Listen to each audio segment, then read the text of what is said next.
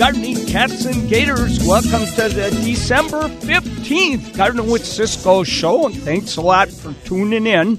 Now, in a minute, I'm going to do an interview with Terry Rose about the Whidbey Island Garden Workshop. Before I do, I want to make a couple announcements. I want to do a restaurant review. You know, I always love doing those, and I only do good ones. But I went to the Burien Pizzeria with Greg and Heidi, a couple of friends, and Mary, and oh, la, la, that pizza is good, good, good. So I'll tell you, Burien, it's like the hot spot in the whole Pacific Sound area here, you know, Puget Sound area. And they got a great chocolate place there, too. And I wanted to let my friend Greg know, if he's listening, that wonderful bottle of Two Mountain Syrah that you gave me as a late present for my birthday, it told me I could store it for 8 years. Well, it made a week. Hey, it tastes just as good after a week as 8 years. That was really good. Thanks a lot. Hey, just a couple other quick announcements, and that is that I will be on New Day on Monday at 11 o'clock on King 5, and I'm going to be showing really fun little stocking stuffers for your for the gardener in your life. Oh, la, la. So I think that'll be a lot of fun. I hope so anyway. And also, I want to let you know, Mary put a really cool thing on her website. So I visited a place called Newgrange, Mary and I did. It's an ancient tomb in Ireland, and we went there when we were leading a garden tour in Ireland. And Newgrange is this ancient, ancient tomb. It's older than the pyramids, older than Stonehenge, any of that kind of stuff. And it's humongous, and you have to get, you have to get a reservation to go in it and everything. But they set this thing up back then so that on the winter solstice, when the sun rises, the sun goes in and lights up this big dark passageway inside. It is one of the, I mean, we didn't get to see that, but so what they do is they have a lottery, and a few people get to go in every day around the solstice. You'd be one of the only people in the world to ever get to go in there at that time and see it all light up if it's not cloudy. And we are talking about Ireland here, so really cool. You might want to check that out. Just click on Newgrange, and you'll be able to learn all about it. It was one of the coolest things I've ever seen. Last little thing I want to tell you is that, you know, last week Greg Butler and I were talking about plants that bloom in the winter and attract hummingbirds. So I put that list on the front page of Cisco.com. Mary did, actually. And so you can check that out, and you'll know if you travel like I do in the winter, then you can plant all these plants in your garden, and you will have, the hummingbirds will stay. It'll feed them all winter, and that's what I do. Okay. All right. So right now we have got Terry Rose on the line. Terry, how you doing? Doing great, Cisco. The place you just described, it's actually older than either you or me. Yeah, that's hard to believe, I'll tell you what. And I'm going to keep eating my Brussels sprouts so that I get that old someday. Yes, sir. Yes, sir. Good stuff. I want to tell you about the upcoming Whidbey Gardening Workshop, which happens March 2nd at Oak Harbor High School. Yeah, I'm reading my notes here, and I kind of shocked myself. That's the 30. This will be the 31st year. Wow, Whidbey Gardening Workshop. Hey, wow. do you know who was the very first headline speaker at it? Some guy named Cisco, I think. Was I? Oh, la, la. I don't know if I was or not, but that's cool if I was. I'm not absolutely certain, but it seems to me I've been told that you were the first speaker. Wow. There. Oh, my gosh. Isn't that amazing? That is. I'm sitting there with a huge head right now. It's really a razzle-dazzle, great thing if you're into gardening at all. Our keynote speaker this year, I think, is probably an acquaintance of yours, Dan Himes. Oh, yeah. He's great. He's he really is. He's an internationally recognized travel plants man. I don't think I've ever heard that expression before. No. And he's an author and a lecturer. He's president of Terra Nova Nursery, which is a great online nursery. Treasury. Oh, yeah. Spectacular new plant introductions. And, of course, that's what Terra Nova means. He's going to talk about the greatest garden shows on earth. And I bet you've attended quite a few of those. I bet I have, and I love them. Yeah. Oh, yeah. It's just spectacular. Now, you know this man, so you know he's a fun guy. Yep. And we're trying something out this year that I think people will like a lot. On the Friday afternoon, late afternoon, prior to the actual gardening workshop, there'll be a meet and greet with Dan at... where is it? I've gotten written down somewhere here. A place in Oak Harbor, and he will just absolutely razzle-dazzle you. He'll tell you all about things that are coming up, and you get to ask him questions. That is really cool. You don't get to do, while he's on stage. You don't get many questions at least. That's it, yeah. And the actual website to register for the Whidbey Gardening Workshop will open up about 1 week from today. And if people want to write it down so they get into it, about 1 week from today. Yeah, January 13th, right? Yep. And actually you can start registering. That's I want to let people know that they don't think around, cuz it sold out last year really fast. Yep, absolutely sold out last year. Couldn't get anybody in. but that's okay. If you get on it soon, when we open up the website, which should open up a week from today, you'll get in. Quite likely you'll get in. Yeah. And the registration address on your computer is Whidbey Gardening Workshop, all run together, spelled properly, .org. And also, Whidbey Gardening Workshop. And also, I want to let everybody know that there's a link right on the front page of Cisco.com, so you can click on that, and then you'll be all ready on January 13 to click right on there and get signed up. Yep, and away you go. Yeah, because you've been here. In fact, I had the delight of introducing you one time when you were our keynote speaker. Yeah, that was a lot of fun. You know how many classes we have scheduled for this year? I know you... 47. 47? Yes, wow. And of that 47, 32 of them are new. You're kidding. Wow. No, not at all. Some of the new ones, color in the winter garden, which can be a little difficult in the Pacific Northwest. Can be very difficult. Turning your property into a wildlife lover's paradise, and I know that's right where you live. Oh, yeah. You love wildlife, that. I do. And then secrets of vegetable companion planting.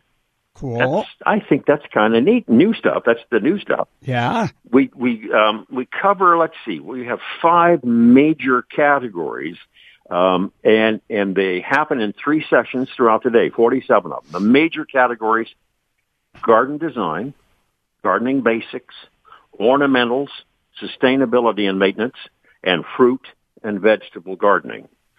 So that pretty well covers it. Boy, that covers the whole base, That's it's really fun. Well, it's like, for instance, if you were a beginning gardener, and I know you're nowhere near a beginning gardener, one of the basics, or some of the basics you could learn in these classes: irrigation, pests, weeds, cutting gardens, which is tricky, pruning, which can be super tricky. It's a whole different way of pruning different plants. Natives, rain gardens, and shade. By the way, we planted a big rain garden down at the Green Bank Farm here on Whidbey Island. Oh, I love the Green Bank Farm. It's just thriving. It looks absolutely gorgeous. Well, I have to go look at that. And that was done by master gardeners. I hadn't noticed that. I take my dog over there. Oh, yeah. Yeah. I love that. I'm going to go walk one of my dogs there later this afternoon. Yeah. That's really neat.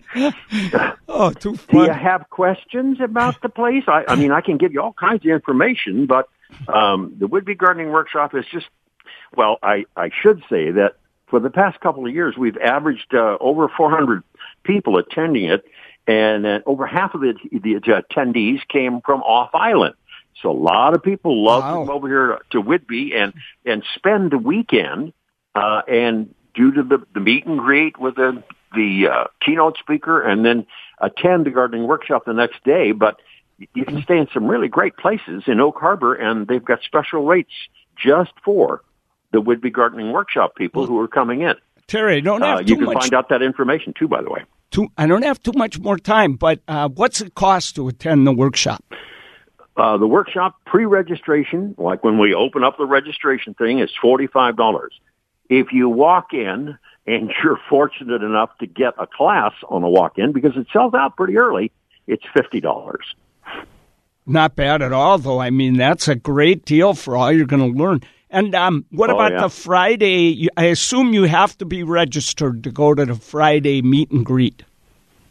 Well, I think it would be a good idea. Now, I'm not sure it's mandatory. That's something you will find out when you go to the sign-in place. Yep. That is an additional cost. That's $30 for that. Great. And I think it would be worth it just to ask the man the question. Oh, yeah. Well, he's got so many years of wisdom. I'm not saying you're old, Dan.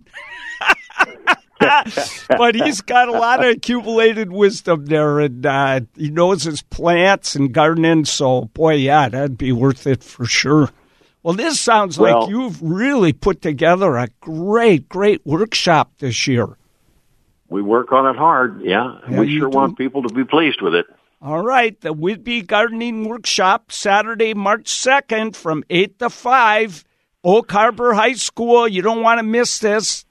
Keynote speaker, Dan Hinkes. Well, hey, Terry, it's always so great to talk to you, buddy. Take care, man. It's always a delight. And next time you come over to the island, give me a holler, and we'll go walk our dogs together. Hey, it's a deal. I'll do that for sure. Okay, take care, and thank you. Okay, take care, buddy. Bye-bye. All right, so don't forget there's a link right on the front page of Cisco.com to the Whidbey Gardening Workshop. All right, hey, I'm flying solo today, so I'm happy to take your questions. If I don't get any calls right away, I'll talk a little bit more about some of these winter blooming plants that attract hummingbirds. And we'll be right back, 97.3 KIRO FM.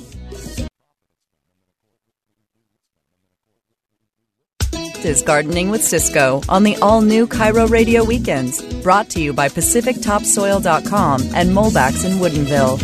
Ooh la la. Here's Cisco.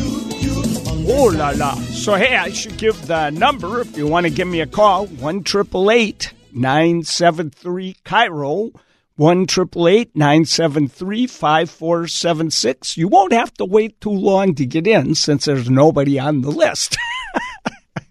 So, hey, I do have a bunch of emails that have come in, but I think what I'll start with is just talking about a few more of those incredible plants that I depend on to keep the Anna's hummingbird that stays up here, up in my garden year-round. And I have three Anna's hummingbirds, that I see practically every day just battling it out in my garden.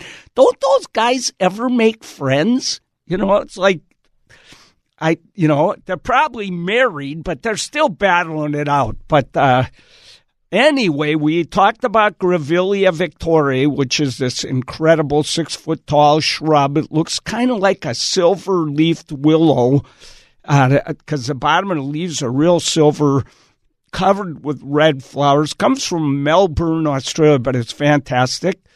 And then Greg talked about Mahonias, so there's all these Oregon grapes from Asia, and they're crossing them all the time, and they have beautiful yellow flowers, most of them. Some are even fragrant. The hummingbirds depend on them all winter long. So, and then I talked about Camellia sasanqua. These things bloom in the middle of winter. It's only the ones that are very single that attract the hummingbirds. If you have a real double one, you don't see any of those stamens, the yellow things in there, then it's probably not going to attract hummingbirds. But boy, the one called Yuletide, they're all over it all winter long. So great. So there's a viburnum called Bodentense Dawn. And Viburnum bodentense can get 20 feet tall, although that's rare. But 15 feet, 12 feet, 15 feet, pretty common, but not a big tree that's going to cause trouble. It's got one problem with it, and I admit it, and that's it suckers so much that it can look a little rowdy, but if you keep that thing pruned, it was the big hit at the Northwest Flower and Garden Show one year for sure. So if you keep it well pruned, then Bodentense Dawn is one of the prettiest plants you'll ever see. Blooms with the most fragrant pink flowers you've ever seen all winter long. It's fantastic. The hummingbirds can't leave it alone. Cut some of the flowers off. Oh, my gosh, you'll think someone's getting married in the back room in your house. It's so fragrant. All right. Hey, I've got so many phone calls, but we can't go to those yet. So what I'm going to do is I'm going to take a break in about a second or two here. And then when we come back, I will go right to those phone calls. So, Pat from Renton, you will be up first when we come back. And then Rhoda will get you up there, too. So right back on the best gardening show in the whole world, including the Pacific Northwest, by the way. And 97.3 KIRO FM.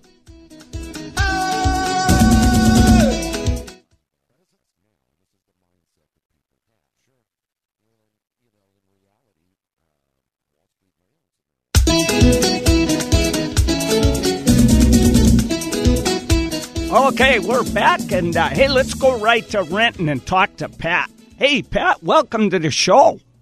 Well, thank you. I have a couple questions about clematospines. Uh-huh. Somebody, quite possibly you, told me years ago that I should leave them on the, well, just leave them there until the spring when they show new growth. Is that right? I'd like to cut them down because they're so bloody ugly. They are bloody ugly. Well, it depends on when your clematis blooms. Okay, so, well, I have one. One is a Nelly Moser. Okay, you got to leave that. I have to leave that one. Yeah, because, see, that's already set all the buds. You could prune it to neaten it up or something a little bit. But it's not going to grow up anymore if I prune it to the ground? Then no, if you prune it to the ground now, you'll get no flowers next year. Well, can I prune it to the ground in the spring? No, not really. You can. Okay, so I have to leave the vines up there then. Yeah, you can. But what you could do is you could prune a third or more of the vines down different lengths. So you could take, if it's really a crowded mess, you could take some of the vines out. You could cut others back a third, others back two-thirds. That's what you have to do to the spring blooming clematis. Now, I must have killed it years ago because it just resurfaced about 3 years ago. So maybe I did put it to the ground. Anyway, it came back. The other one I have is a Jackmanii. Jackmanii. Good. Well, that one you could cut down now. I can. Yeah, because Jackmanii, what it does is it blooms as it grows. And that's the best kind of clematis, in my opinion, because you can cut those down in the fall. They couldn't care less.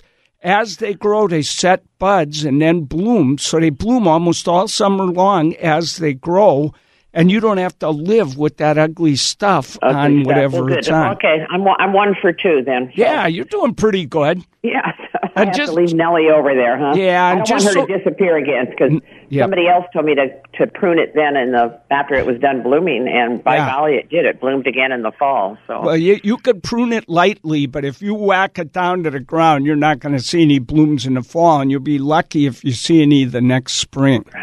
Well, I think I'll just leave it up there then and have it look ugly. Yeah, so, that's, anyway, what the heck?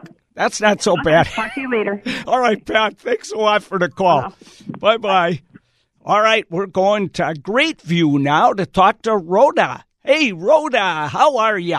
Hey, Cisco, I'm good, thanks. How are you today? Fantastic. Great. I'm calling on behalf of the birds with an idea that I know that we've been told not to use bird feed because it attracts the rodents, but I've discovered that if I feed the birds, like in my case, I do about 2 cups each feeder in the morning, and it's gone by noon. So I feel like I'm not attracting the rodents. I hope that's right. And I also keep a lot of water in the bird bath because, as you said, the water is really important for the birds and the creatures this time of year. But the idea of using the seed, you know, just for a few hours, maybe 4 or 5 hours, they take care of it, and then it's gone. Well, do you think that's good? I think that's brilliant. And, the problem is not all of us would work that hard as you do, but there is one other thing to keep in mind. Birds are kind of pigs, you know.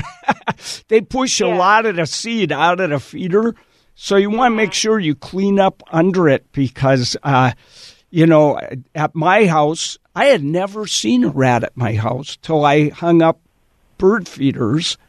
And then the first rat I saw, I'm doing a garden tour at my house, and we've done the tour, and we're sitting on my patio having a glass of wine, and I see this big fat rat going across the arbor above the patio. I tried to tell a good story quick, but everybody saw it. And so I went out and bought these special bird feeders that are totally rodent-proof.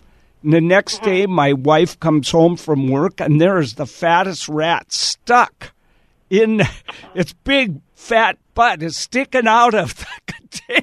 Oh, my God. Oh, yeah. So, but I'll tell you what, I think if you keep it cleaned up underneath and your idea of only putting in enough so the birds get to eat it quick, I think that'll work 100%. I think it's a brilliant idea. Well, great. You know, and I noticed that a lot of the ground feeders, if I stop it at noon, a lot of the doves and some of the other birds that like to eat off the ground, they'll be there in flocks. We even have some quail that come in. Oh, cool. And eat. So that helps, too, I think, clean up the ground. They eat, I'm sure. You got lots of them like that. That's going to help a lot, you know, and... So I think you're in great shape, and you'll know because if it's not working, you're going to spot those. You're going to see a rat try and get into the feeder or something like that. Yeah, which is just a pain. We'll keep an eye out for that. I noticed with the suet, some creature came and got the suet and the holder and took it off. So I kind of given up on that. Well, hey, George Pinu used to be our extension agent. He's no longer alive, but he was one of my best friends. And he told me that at his house down in Kent, he saw a squirrel pull the bird feeder up. It was on this branch or something, and it was pulling the chain, pulling the whole thing up. So those guys, all those little rodents are awfully smart. But so it's our job to outsmart them. So, and it's so fun to feed the birds. I don't do it anymore. It is. You know, I wish I could. But I just thought I'd call just to give people hope that there is an alternative to just stopping. That's a really good point. And I do want to point out that even when I stopped feeding the birds, because I had so many fountains and bird baths, none of my favorite birds, only those purple finches are the only guys that left. And, interesting. Yeah, the rest the water of them. Does it. Yeah, all the nuthatches, the chickadees, the towhees, you know, all those guys stayed. But, you know, I have about 875,000 different kinds of plants in my garden, so I have plenty to eat, helps. You know. Yeah, my Mahonia charity is absolutely gorgeous now. It blooms for so long. Boy, they bloom for long, and boy, don't the hummingbirds love those? Yes. Oh, it's so fun to watch. Beautiful. Well, thank you, Cisco, so much for everything, for all of your information over all these years. I've really appreciated you so much. Hey, Rhoda, you're the best. Thanks so much. Thank you. Thanks a lot, Cisco. Okay, bye-bye. Thanks for calling. Okay, so we've got all open lines again. I'm going to have time for probably, one, maybe two calls at the most. Only one. Brian says, you're only going to have time for one. Okay, so the first caller that calls in, you'll get your question answered. Otherwise, I'll do a quick email. We'll do one or the other. We'll make sure something's happening on this show. Right back, 97.3 KIRO FM.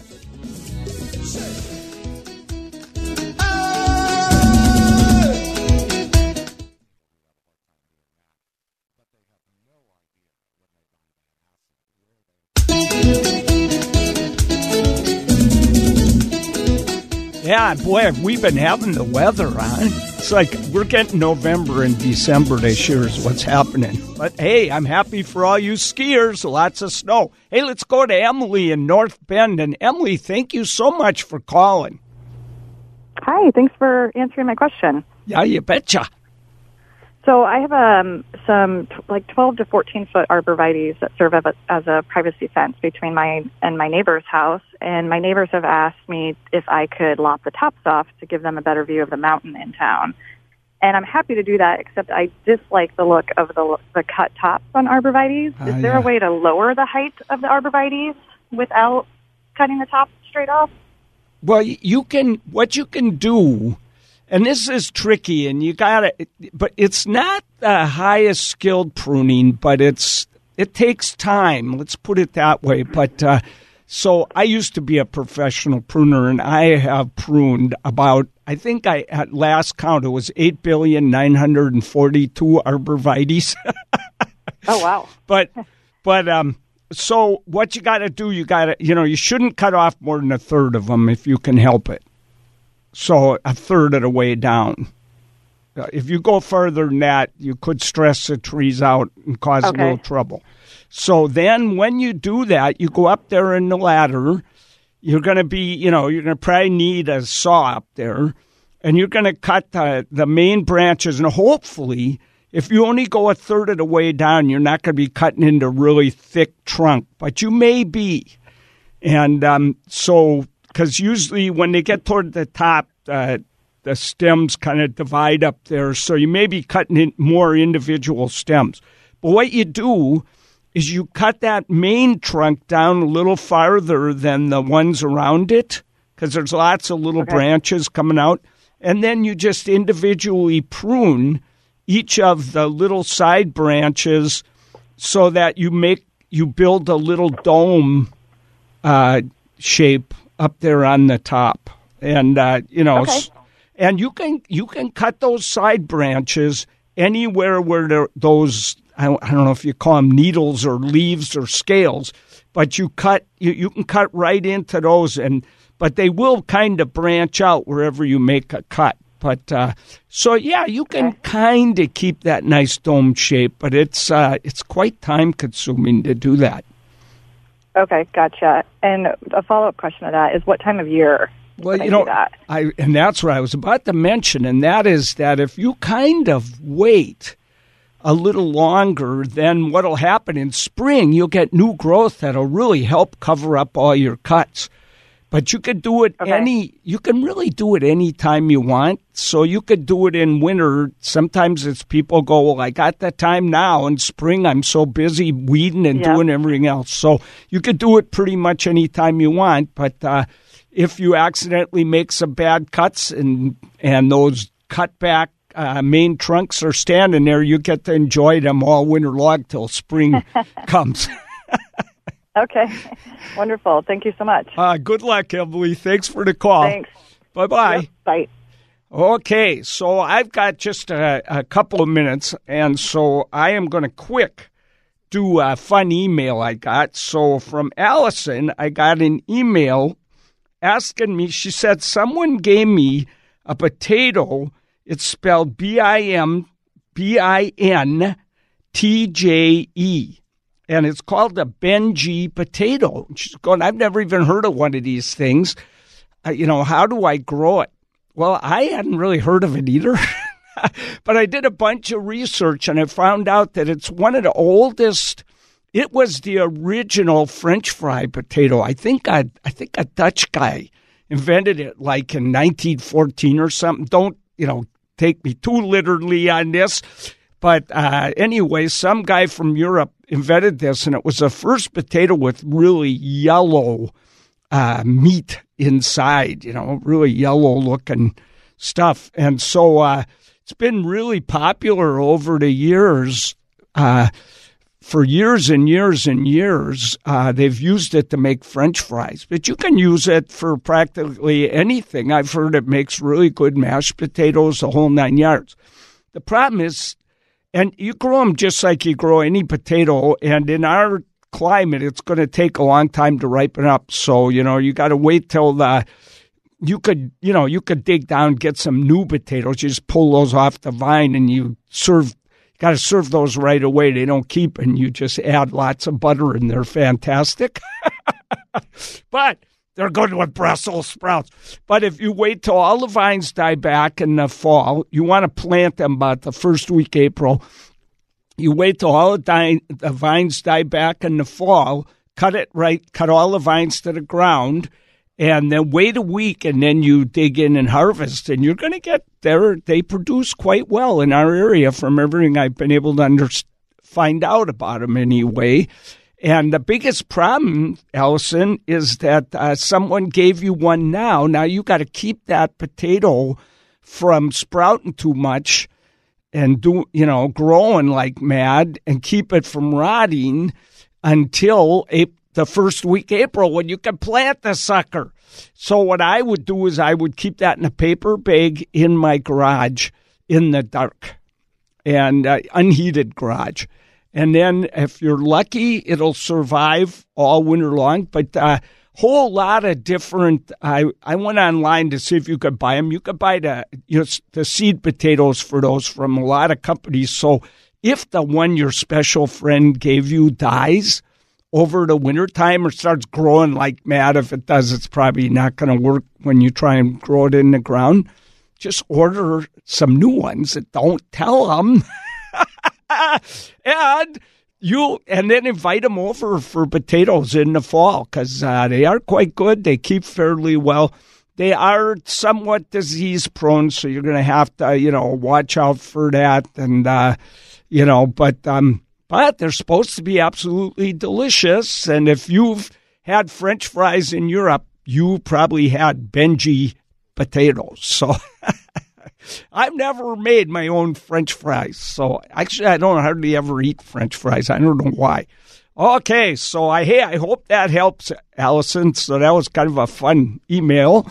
Hey, all right. And so don't forget, if you want to find out about the winter solstice at Newgrange, just go to Cisco.com and click on Newgrange, and you can learn all about that. That is so cool. There's a link to the Whidbey Gardening Workshop on the front of Cisco.com, and all my favorite plants that I depend on to keep my hummingbirds happy when I travel in winter. Believe it or not, that feeds them 100% better than you could almost do with a feeder if you had one out there. So... all right, well, listen, everybody, enjoy this wonderful weather. Keep giving your pups walks, even if you have to bring them home wet and your whole house smells like a wet dog like mine does. Brian, thank you so much. Always great. And everyone, take care. Eat your Brussels sprouts. We'll see you next week. Bye-bye.